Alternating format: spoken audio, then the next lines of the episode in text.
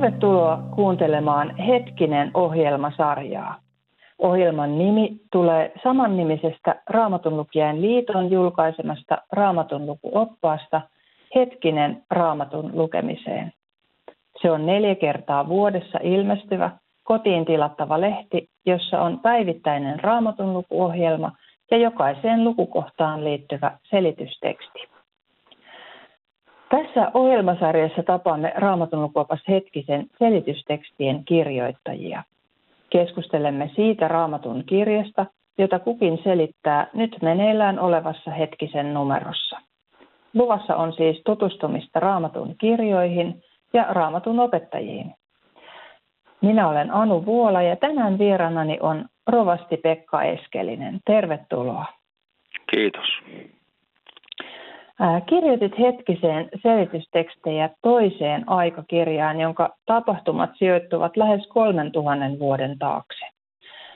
Voiko nykyajan raamatun lukija saada näistä todella vanhoista teksteistä jotain itselleen? Voi, ja, ja todella paljon. Se, se on aivan tyhjentymätön arja, että hengellisessä ja miksei henkisessä ja käytännöllisessäkin mielessä Totta kai kolmessa tuhannessa vuodessa moni asia on muuttunut, mutta yllättävän moni asia on myöskin ennallaan ja, ja monet perustavat kysymykset ovat ihan samoja nykyihmisillä kuin, kuin aikaisemminkin. Mutta se kyllä edellyttää tiettyä vaivan näköä ja ihan määrätietoista raamatun lukemista ja, ja tutkimista, että ei sitä ensin lukemalla niin, niin tuota, tajua paljon mistään mitään, mutta, mutta kun sitten niin tota, tutkii tarkemmin, niin sieltä löytyy todellisia aarteita. Hmm. Vaivan näkö ja tutkiminen, se on monessakin asiassa on niin kuin, vie sitten syvemmälle ja y- ymmärtämiseen. Raamatun luvussa tietysti ihan sama, sama juttu. No Pekka, millä tavalla sä itse luet raamattua ja millä tavalla tutkit niitä kohtia, joita et heti ensi lukemalla ymmärrä? No yleensä mä, siis ihan alusta asti mä oon käyttänyt suomennoksia, mutta, mutta noin ihan parhaita asioita opiskeluaikana on juuri se, että siinä ää, tota, tutustutettiin raamatun alkukieliin, hebreä ja kreikkaan.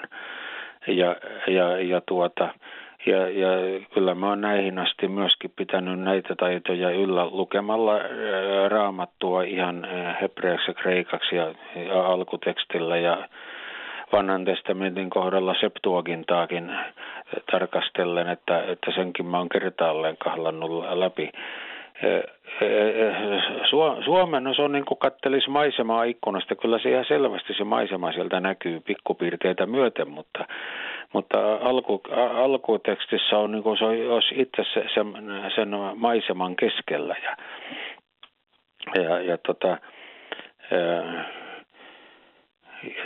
ja sitten niin tuota, ei, ei ne ensimmä, ensilukemalla monikaan asia selviä siellä, mutta kyllähän sitten näitä kommentaareja ja apuneuvoja on olemassa, mutta myöskin on aivot annettu, voi itsekin vähän funtsia, että mitä tässä nyt oikein sanottiin.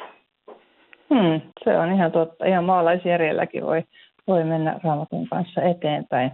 Mutta toi oli kyllä kunnioitettavaa, mitä kerroit tästä alkukielillä raamatun lukemisesta. Ja kuulijoille ehkä voidaan sanoa, jos tämä Septuaginta on, on vieras, vieras termi, niin se on siis vanhan testamentin kreikankielinen käännös. No, jos selitit tosiaan tätä toista aikakirjaa, jos, jos tässä vaiheessa palataan niihin teemoihin. Viimeksi puhuttiin kuningas Salomosta. Ja hän tosiaan teki merkittävän teon rakentamalla Jerusalemiin temppelin. Miksi tällainen temppeli piti rakentaa? No se jo ihan Mooseksen ajasta asti, niin, niin Israelin uskonto on ollut keskuspyhäkkö kultti. Suomeksi tätä, että, että yksi Jumala, yksi seurakunta, yksi pyhäkkö, keskuspyhäkkö, jossa sitten niin tuota, Jumala itse on tavattavissa. Ja, ja Mooseksen aikana ja, ja hänen sa, saamansa tämän, tämän rakennusohjeen mukaan niin sen piti olla taivaallisten kuva. Ja sen takia toisessa Mooseksen kirjassa kuvataan hyvin tarkasti temppelin rakenne ja siellä kaikkein pyhimmässä, epäjumalan temppelissäkin sellainen oli, se oli sen, sen palvotu Jumala, palvotu Jumalan kuva, mutta kaikkein pyhimmässä ei ollut muuta kuin liiton arkku, jossa oli ne laintaulut. Jumala ilmoittaa itse ei kuvassa, vaan, vaan hahmossa. Ja Jumala oli luvannut siellä olla erityisellä tavalla kansansa keskellä kansansa tavattavissa. Siinä oli tavallaan tällainen sakramentaalinen suhde just tässä keskuspyhäkössä, mitä ei ollut missään muualla, vaikka tietysti Jumalahan on kaikkialla. Ja, ja, ja tämä alun perin se pyhäkkä laitettiin tuonne siiloon, mutta kun filisteelaiset hävitti sen, niin meni melkein sata vuotta ennen kuin sitten Salomo rakensi sen, sen temppelin. Ja ja, ja, ja sitä tarvittiin juuri sen, sen, sen takia, että siellä voisi tämä mooseksalainen Jumalan palvelus tapahtua niin kuin lyhentämättömänä, koska se toteutui Samuelin ja vielä Davidin aikana soveltuvin osin tilapäissuojissa. Hmm. Voitko vielä kuvailla tarkemmin, että millainen tästä temppelistä tuli sitten, jonka jonka Salomo rakensi? Miltä se näytti tai millainen se oli?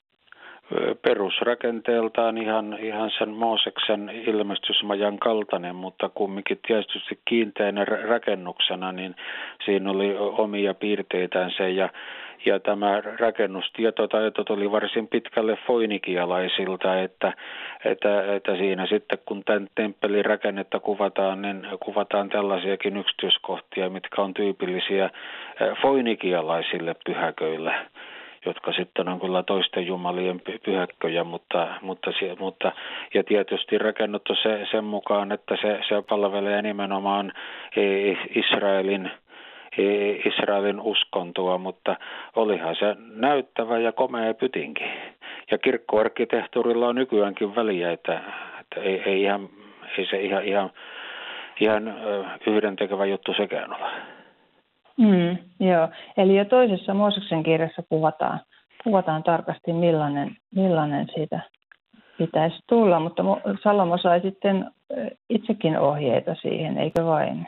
Kyllä, kyllä sai ja, ja, ja tässä suhteessa kyllä kun siirrytään kiinteisiin rakennukseen, se ei ollut mikään este eikä, eikä taiteelliset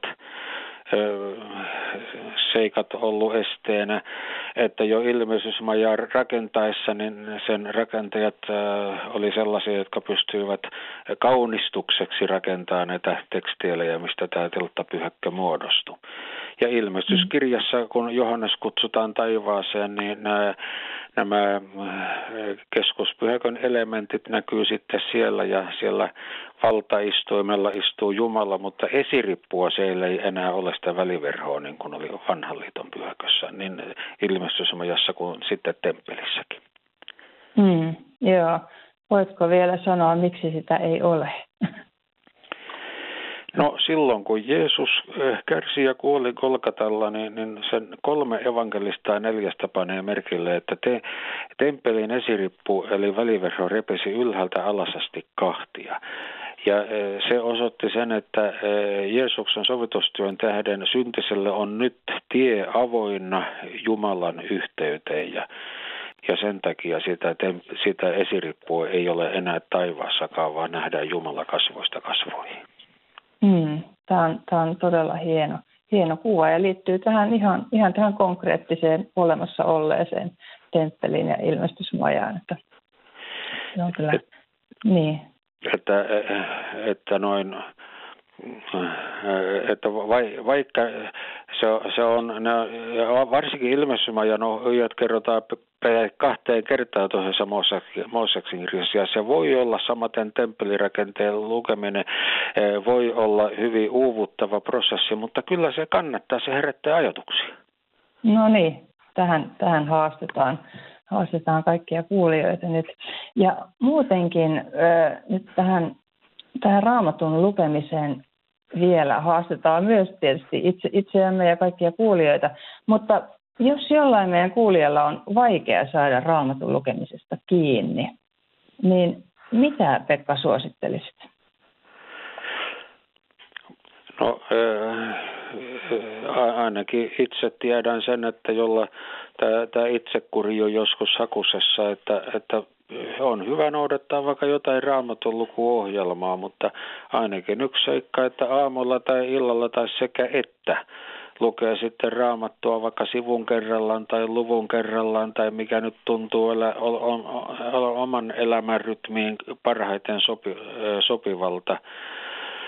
Ja, ja jotkut tällaiset, niin kuin sehän on hetkisessä myöskin tämä raamatun lukuohjelma olemassa, millä luetaan raamattu läpi voi sen lukea alusta loppuukin ja eka Mooseksen kirja menee kyllä niin kuin vauhdilla, se on kertovaa kirjallisuutta ja toinenkin sitten sinne niihin lakipykäliin asti, mutta kolmannessa Mooseksen kirjassa kun tultiin, tulee luku kaupalla näitä, näitä uhrielämän teurastussääntöjä, siinä monelta menee sisukaulaan, mutta ei kannata, kannattaa painaa päälle vaan ja lukea. Joo, ei tällaista tällaista innokasta otetta perä, perään kuulutat.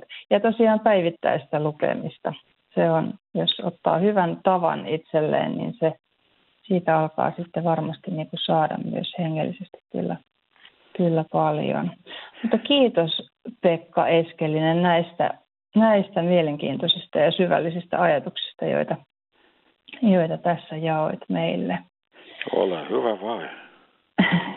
Ja kuulijamme, tiesitte, että Raamatun liitolla on monenlaisia materiaaleja Raamatun lukemisen tueksi. Niihin voi tutustua nettisivuilla rll.fi. Jos esimerkiksi haluat saada nopeasti hyvän yleiskuvan koko Raamatun sanomasta, aloita Raamattu Startti. Se löytyy myös omalta sivultaan raamattustartti.fi. Näissä hetkinen ohjelmissa haastatellaan saman nimiseen raamatun lukuoppaaseen selitystekstejä kirjoittaneita raamatun opettajia. Ohjelman tuottaa Raamatun lukijain liitto. Hetkisestä ja Raamatun lukijain liitosta saa tietoa ja hetkisen voi myös tilata numerosta 045 122 3664 ja sivuilta rll.fi.